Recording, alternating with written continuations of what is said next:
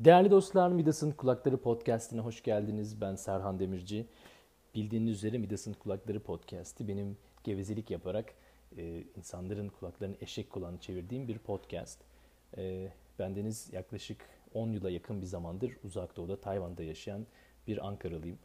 E, uzak Doğu'da yaşayan bir Ankaralı olarak hayata dair gözlemlerimi, e, düşüncelerimi, fikirlerimi paylaştığım, haddim olmayarak naçizane e, tavsiyelerde bulunduğum bir podcast bu. E, bugün podcast'in 24. bölümüne bölümüyle karşınızdayım. E, 24 bölümdür için açıkçası ne anlattığımı bilmiyorum. Hani ge- gerçek anlamda bir Seinfeld konseptli giden bir podcast bu. Neyi hakkın ne hakkında bir podcast olduğunu, neyin üzerinde konuştuğum bir podcast olduğunu artık ben de bilmiyorum ama bir şekilde 24 bölümdür e, bunu yapıyorum. İşin açıkçası önümüzdeki 25. bölüm e, üzülerek ya da bilmiyorum üzülmek zorun üzülmeli miyim bilmiyorum ama belki sevinerek söylemem lazım. Ufak bir ara e, vermek e, durumundayım. 25. bölüm dolayısıyla önümüzdeki bölüm e, podcast'in bir şekilde bir sezon finali olacak. Podcast'in sezon finali mi olur lan demeyin. E, bir kere her şeyden önce öyle lanlı manlı konuşmayın. Adamın ağız, ağzını burnunu kırarım adamı yani öyle bir kere asabiyet yapmayalım bir. İki, ikincisi de şu e, olur tabii niye olmasın yani işte bir e, ben yaptım oldu yani bu podcast'te ufak bir ara vermekte e, ara vermekte işte aklıma gelen şeylerden bir tanesi.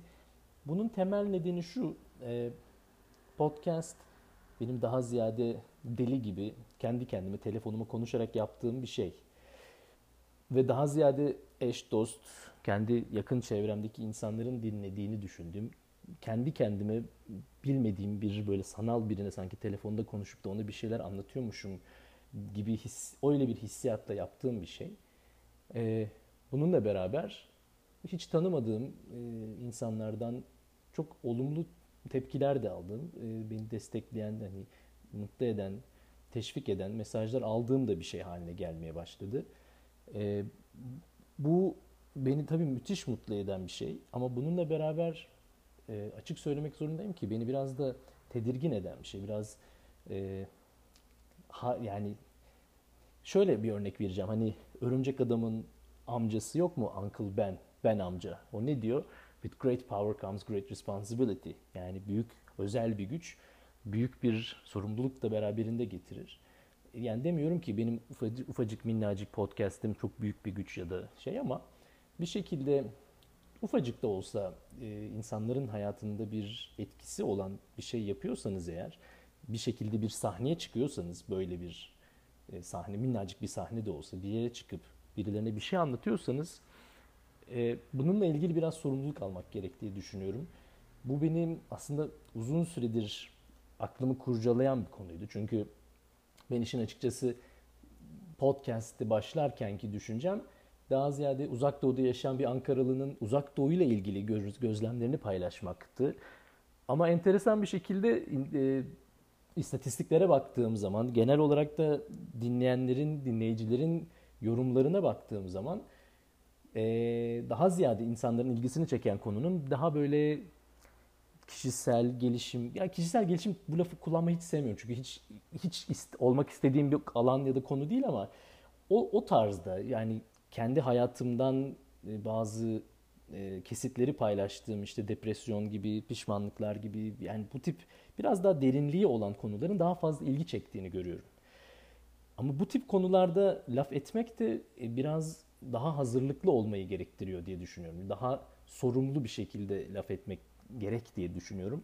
Bu benim dediğim gibi bir süredir çok kafamı kurcalayan bir konuydu. Çünkü ben bunu daha daha gayri resmi, informal bir formatta böyle ya işte sohbet ediyormuş formatında yapmaktan keyif alıyordum. O formatı değiştirmek de düşüncesinde değildim ama e, konular biraz daha derin olacaksa eğer o zaman ona göre hazırlıklı bir şekilde e, karşınıza çıkmak gerektiği düşüncesindeyim. O sorumluluğu almam gerektiği düşüncesindeyim. Öyle olunca da podcast'te biraz ara vererek ve bu arayı da tabii tatil yaparak değil ama çalışarak yani bir hazırlık yaparak geçir, geçirmek e, düşüncesindeyim. Böyle bir ufak ara olacak dolayısıyla 25. bölüm yani önümüzdeki bölüm son bölüm olacak. Bu hafta Ee, uzun bir giriş oldu farkındayım çünkü aslında bu hafta çok spesifik bir konum yok. Ama bu hafta benim çok keyifli olacağına inandığım bir bölüm olacak. İşin açıkçası bu formatı da denemek istiyordum bir şekilde. O yüzden lütfen e, şu an dinleyen arkadaşlarım bana geri dönüş yapsın. E, bunu gerçekten rica ediyorum. Bakalım beğenecek misiniz? Bu hafta e, eski defterlerden bir şeyler okuyacağım. E, ben yazarlık e, katiyen e, cesaret ederek ben yazarım, yazı yazan biriyim falan öyle bir şey söylemeye hiç cesaretim yok. Hiç öyle bir onu cüret edemeyeceğim ama kendimi bildim bileli de yazı yazan biriyimdir. E, çeşitli formatlarda yani çocukluğumdan beri e, günlük tutmuşumdur. Çok uzun zamandır jurnal tutarım yani böyle günlük hala da öyle yani hala yazdığım defterlerim vardır. Ve ben bu defterleri atmıyorum da. Bu defter yani 15 yıllık defterlerim hala buradadır ve bunu taşıyorum her yere. Yani Türkiye'den ayrılırken bile taşıdım yanımda bavulun içinde böyle defterler defterler. Ve bir şekilde bu defterleri ben ara ara okuyorum da yani dönüp bakıyorum. Ve e, bugün size 10 yıl öncesinden, 9 yıl öncesinden, 2009'dan e, bir şeyler okumak istiyorum. E, bakalım ne düşüneceksiniz? Ben kendim okurken de çok e, etkilendim, duygulandım. Çok o kadar öyle aman aman hani büyük bir edebiyat patlatmışım anlamında düşünülmesin ama hani insan okuyunca da biraz şaşırıyor. E, birazdan bakalım siz ne düşüneceksiniz? Bu hafta e, böyle bir bölümle karşınızdayım. E, farklı konular var. Bir iki böyle kısa e, ne denir aforizma tarzı yani aslında hani resmen hani Nietzsche'nin aforizmaları gibi böyle bir paragraf iki paragraf belli bir tema var aslında ama hani çok da o kadar üstüne düşünülmüş değil. Tarihleriyle beraber yazdığım için yani hani görüyorum ki birkaç ay geçmiş aynı konuya bir daha dönmüşüm. Sonra birkaç ay sonra bir daha bir şey yazmışım falan gibi. Ee, böyle bir şey paylaşacağım bu hafta sizlerle. Bakalım beğenecek misiniz? Çok uzun konuştum. Midas'ın Kulakları Podcast'i ve Serhan Demirci ile berabersiniz. 24. bölüm birazdan başlıyor.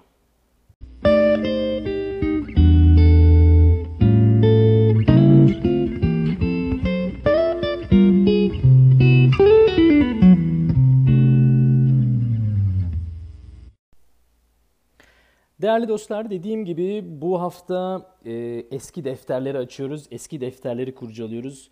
Eski defterleri çok kurcalamayın ha yani çok iyi bir şey değildir yani. E, antrenmansız olan adamı e, hamlatır yani dikkat edin. Öyle eski defterlere falan girmeyin. Yani sonradan böyle aman da Serhan senin yüzünden başımıza iş aldık olmasın. Ben ben eski defterleri kurcalamaktan çok fazla çekinmeyen biriyim. Ama şunu da söylemekte geçin yani şunu söylemeden de geçemeyeceğim. Yani hakikaten geçmişte kalmamak gerekiyor. Yani geçmiş yaşandı, bitti, gitti. 2009 senesinden e, notlar okuyacağım birazdan. Aforizmalar, kendimce naçizane böyle minik defterlere yazdığım bir şeyler okuyacağım. Ama bu 2009 biz şu an 2018'deyiz. Anda yaşamak gerekiyor. Şu an burada yaşamak gerekiyor. Ne gelecekle ilgili kaygılar, ne geçmişle ilgili pişmanlıklar e, hayatımızın bu anını etkilememeli. Bunu baştan söylemek istiyorum. Çünkü bu bence çok önemli bir tavsiye. Dediğim gibi tekrar etmek istiyorum. Yani ne gelecekle ilgili kaygılar, ne geçmişle ilgili pişmanlıklar, keşkeler bizim şu anımızı, bu anımızı yani şu an bu çektiğimiz nefeste aldığımız, bu yaşadığımız bu anı etkilememeli. Bununla beraber 16 Nisan 2009 tarihinden bir ufak notla başlıyorum yazı yazmakla ilgili bir şey yazmışım. Ve bu çok enteresan. Yani bunu iyi bir açılış olarak düşünüyorum. Yani bugünkü bu e, bölümün e, temasına çok uygun bir şey olduğu için. Aynen şöyle. Aklıma gelen her şeyi yazmak istiyorum. Her düşüncem, aklımın köşesinden geçen her fikir bir yerlerde kayıt altında olsun istiyorum. Bu bazen o kadar şaşırtıcı sonuçlar doğuruyor ki. Kendi yazdığım şeyleri okuduğumda bazen tanıyamıyorum. Sanki başkası yazmış gibi geliyor. Acaba düşüncelerim mi bana yabancı yoksa yazdıklarım mı? Ne kadar enteresan değil mi? İşin açıkçasını söylemek gerekirse 9 yıl sonra ben bu bir iki paragraflık 16 Nisan 2004 16 e, Nisan 2009 tarihli bu yazdığım şeyi okurken ulan bunu ben mi yazdım? Ben bunu yazdım hatırlamıyorum yani. Hani bunu gerçekten ben mi yazmışım hissi e, gerçekten bir şekilde karşına çıkıyor işte. Geçmişle ilgili pişmanlıklar dedim az önce ve e, geçmişle ilgili pişmanlıklarımla ilgili mesela düştüğüm bir başka e, not var karşımda. 5 gün sonra yazmışım bunu 21 Nisan 2009'da. Aptal ve genç bir erkek olarak bir sürü hata yaptım. Şimdi aklıma geldikçe afakanlar bastıran, utandıran, bana sıkıntı getiren, bıkkınlık getiren bir sürü aptallıklarım oldu. Umarım benim umutamadığım ve bir türlü yakamı bırakmayan bu şanssız olayları karşımdakiler çoktan unutmuştur. Vallahi de billahi de bak yeminle söylüyorum bunu hangi amaç, neden yazmışım, hangi aptallıkta yani elbette gençtik yani genç ve bekar bir erkek olarak elbette belli yanlışlarım olmuştur ama vallahi yani bu kadar böyle karşıdaki taraf inşallah bunu unutmuştur. Allah'ım ne kadar büyük rezillik denen dediğim bu konunun ne olduğu hakkında vallahi yeminle söylüyorum ki bir fikrim yok. Velhasıl ama şunu da söylemeden demeyeceğim yani pişmanlıklar üstünde çok fazla durmamak gerek arkadaşlar. Yani elbette hepimiz hata yaptık. Geçmişte herkesin geçmişinde e, yanlışlar var. E, yani şimdi geç yanlışlardan, hatalardan ders alarak devam etmek gerek elbette ki. Yani yoksa hataları tekrar tekrar hata yaptığınız zaman artık hata olmaktan çıkıyor. Neydi öyle bir şey vardı şu an tam e, aklıma gelmiyor. Hani bir kere dikkatsizlik bir hata yaparsın dikkatsizliktir. İki kere hata yaparsan işte bir şeydir şanssızlıktır. Yani bir hatayı üç kere yapıyorsan bu artık aptallıktır yani hani ders almıyorsun çünkü demektir falan değil mi? Öyle bir laf vardı. Dolayısıyla hani hatalardan e, ders almak lazım ama yani çok da onun pişmanlığını uzun sürede taşımamak lazım e, deyip bir sonraki yazıya geçelim. Hayatın anlamı ya da hayatta başarı, hayatta başarı işte gibi bu tema bu, sadece bugün konuştuğum bir konu değil. Demek oluyor ki anlaşılan o ki 10 yıl önce, 9 yıl önce de yaz, yazdığım, çizdiğim, düşündüğüm bir şeymiş. Birazdan bununla ilgili bir iki şey paylaşacağım. Bu konuda biraz çünkü takılmışım. Yani birkaç ay içinde sürekli bununla ilgili birkaç bir şeyler yazmışım. Şöyle demişim. Hayatı akışına bırakarak mı yoksa belli hedefler koyup onlara ulaşmak için çabalayarak mı yaşamalı? Bu soru üzerinde düşünüyorum. İki düşünce arasındaki fark tırnak içinde career freak yani kariyer manyaklığı ve gene tırnak içinde genişler, mezhebi geniş gibi arasındaki farktan çıkarılabilir bence demiş. Önce hedef odaklı yaşama bakalım. Her insanın ulaşmak istediği hedefleri vardır. Bu hedefler edinme, sahip olma, yani, op, op, yani elinde barındırma ekseninde olmak zorunda değil. Bunda değil. Daha çok başarma ekseninde olabilir. En azından entelektüel dünyası geniş olan insanlar, en, geniş olan insanlar için diyelim böyledir. Hayata sığ bakanlar, belki de kendi sığ olanlar demek daha doğru olur. Onlar için sahip olunan son model araba ya da elmas kolye hayattaki hedef olabilir. Zengin bir koca, yüklü bir miras da bu türe örnek alınabilir. Bu tür üzerinde fazla durmayı gerekli görmüyorum. Başarıları sahiplenenlere bakalım bence. Burada da önemli bir kırılım var. O da başarının türü. Nelerin başarılı olarak, olarak algılandığı. Başarının düzlemi ya da alemi, evreni önemli bir ayrım oluşturuyor. Kimi kimi iyi bir üniversiteyi kazanmayı, iyi bir iş ve kariyer şansını başarı olarak görürken bir diğeri için bir eseri kusursuz çalmak ya da bir opus magnus'a imza atmak başarı sayılabilir. Ben başarının öyle ya da böyle ruhani bir yanı olması gerektiğini düşünüyorum. Başarı beyne değil, kalbe mutluluk yaşatmalı. Karnını değil, kalbini doyurmalı. Şimdiye kadar saydığım örneklerin hepsinde bir ölçüde ruhani beslenme var. Özellikle de sanata dair olan yaratımlarda. Elde edilen başarılardan ruhani beslenme elde etmek elbette ki kişiden kişiye değişen bir beceridir. Ee, kalbe ve ruhani kalben beslenme, ruhen beslenme, başarıyı beyinde değil de kalpte, ruhta bulma. Ama enteresan bir konu. Yani bunu e, dediğim gibi niye niye yazdığımla ilgili şu an çok fazla bir fikrim yok ama şimdi okurken mesela e, bana çok enteresan doneler veriyor. Çünkü bir kere her şeyden önce hani bu benim podcast'te daha önce de çok değindiğim bir konuydu. Yani başkalarının bize nasıl baktığı. Yani şimdi baksanız ben 10 yıldır işsiz biriyim.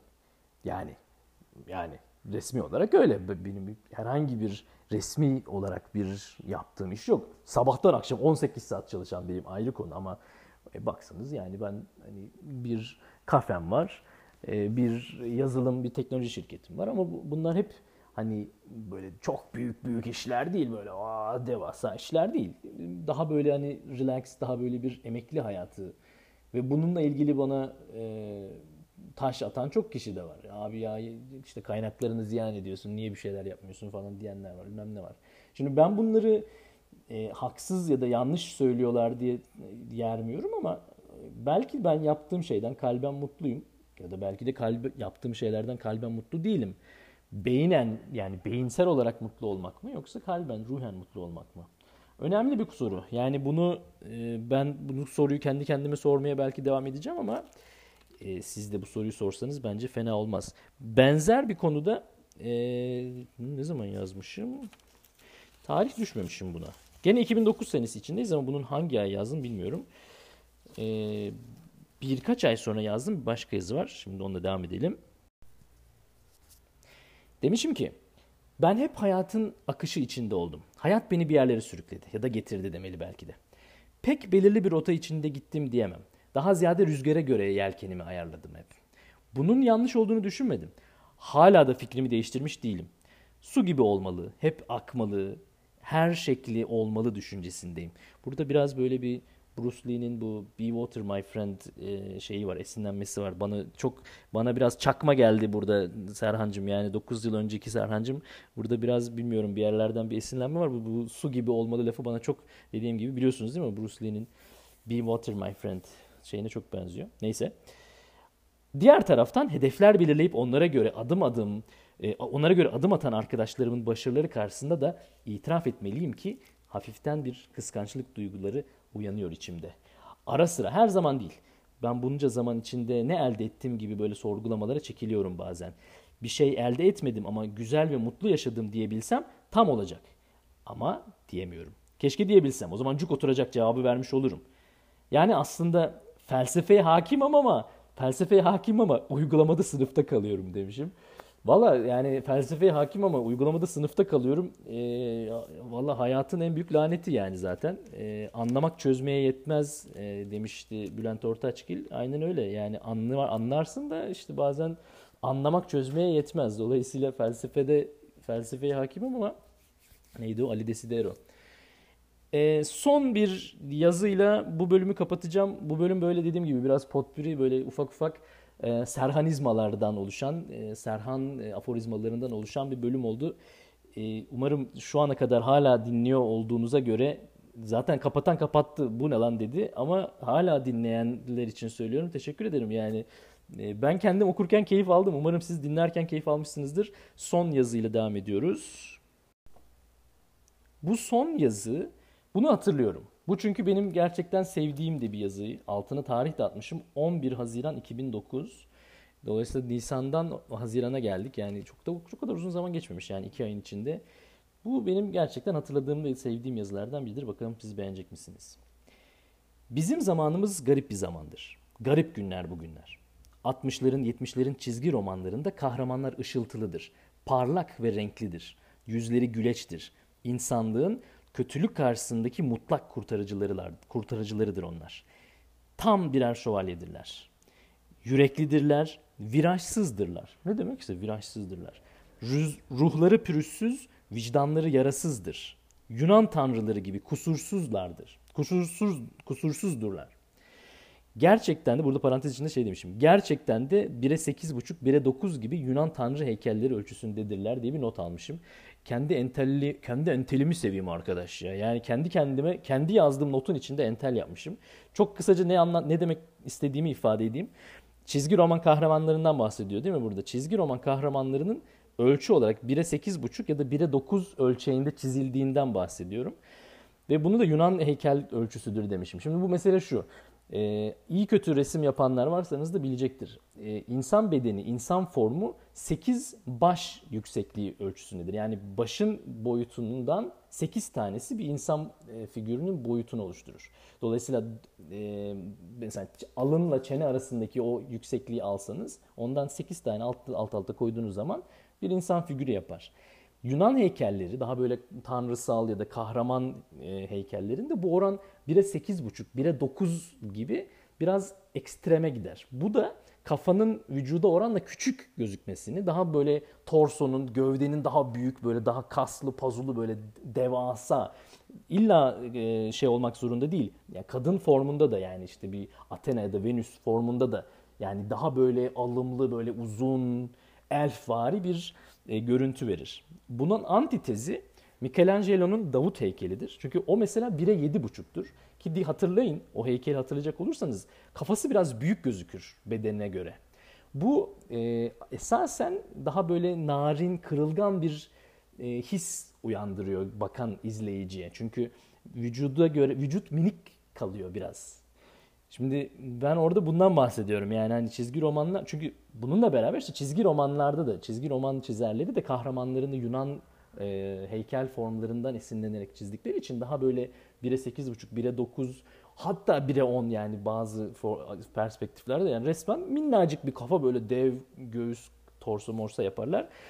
Aynı çok konuştum işte gevezelik bu işte gevezelik yaparak eşek kulağına çeviriyorum dediğim mesele şu an yaşıyorsunuz bu. Parantezi bu kadar upuzun bir parantez yaptık.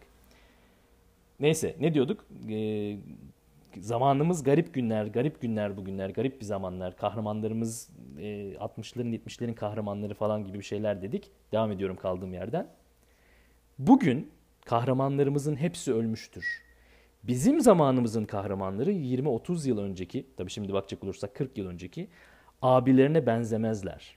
Kostümleri yoktur. Elbiseleri kirpas içindedir. Yüzleri yağlıdır. Elleri kanlıdır. Zoraki kahramanlardır. Mutsuzlardır yorgun ve kararsızlardır. Kendileri iyi olduğu için değil, mecbur oldukları için kötülükle mücadele ederler. Sıkar geçerler. Vicdan vicdan e, muhasebesine ayıracak zamanları yoktur. Velhasıl bu mesela nedenini bilmediğim bir şekilde en son paragrafı şöyle bitirmişim. İlla ki yaz. İstemesen de yaz. Her zaman, her yerde, her şeyi yaz. Kahramanlık ve yani bizim zamanlarımız garip zamanlar ve bizim zamanlarımızın kahramanları biraz karanlıktır. Biraz böyle Punisher tarzı kahramanlardır. Sıkar geçerler den e, illaki yaz. Her zaman yazza nasıl geldiğimi bilmiyorum ama enteresan. Dediğim gibi dönüp baktığım zaman 9 yıl önce yazdığım bu şeyleri bazen tanımakta güçlük çekiyorum. Bu, bu yazdığım yazıyı çok iyi hatırlıyorum. Niye yazdığımı hatırlamıyorum ama ya da neden esinlenerek, neyle ilgili böyle bir şey yazdığımı hatırlamıyorum. Ama biraz da öyle. Yani gerçekten farklı zamanlar yaşıyoruz. Garip günler geçiriyoruz. Yani 2009'da ben garip günler geçiriyoruz, garip günler yaşıyoruz derken herhalde 2018'in çok daha garip olacağını herhalde bilmiyordum ama gerçekten çok daha garip günler geçiriyoruz dostlar.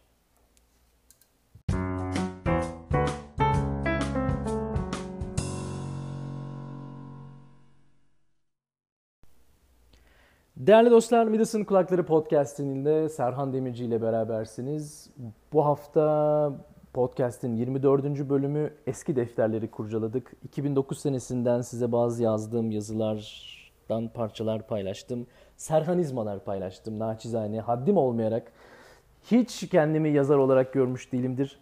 Hiçbir zaman e, yazar olmak için gerekli e, minimum requirement'ları gereken e, gerek gerekli olan o çabayı ve çalışmayı göstermediğimi düşünmüşümdür. İyi yazar olmanın en önemli e, gereksiniminin iyi okumak olduğuna çok inanmışımdır. Eskiden çok okurdum.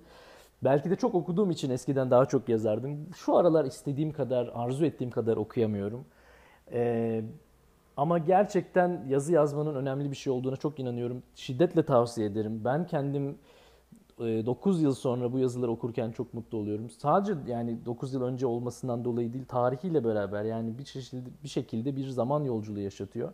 Aa bununla beraber bir şey de var. E, bu zamanlar benim depresyon geçirdiğim dönemler aynı zamanda. Yani çok okuyup çok düşünüp çok yazıp ve aynı zamanda yani düşün düşün boktur işin e, dönemlerinde yaşadığım zamanlar. Yani belki de çok da düşünmemek lazım. Yani çok da okuyup çok da yazmak belki iyi olmayabilir. Bir arayı bulmak lazım. Yani o ayar noktasını bulmak lazım. Ama her ne olursa olsun e, yazı yazmak güzel bir şey. Yazmaya devam etmek gerekiyor. Ben hala yazıyorum. Yazı yazmaktan vazgeçmedim.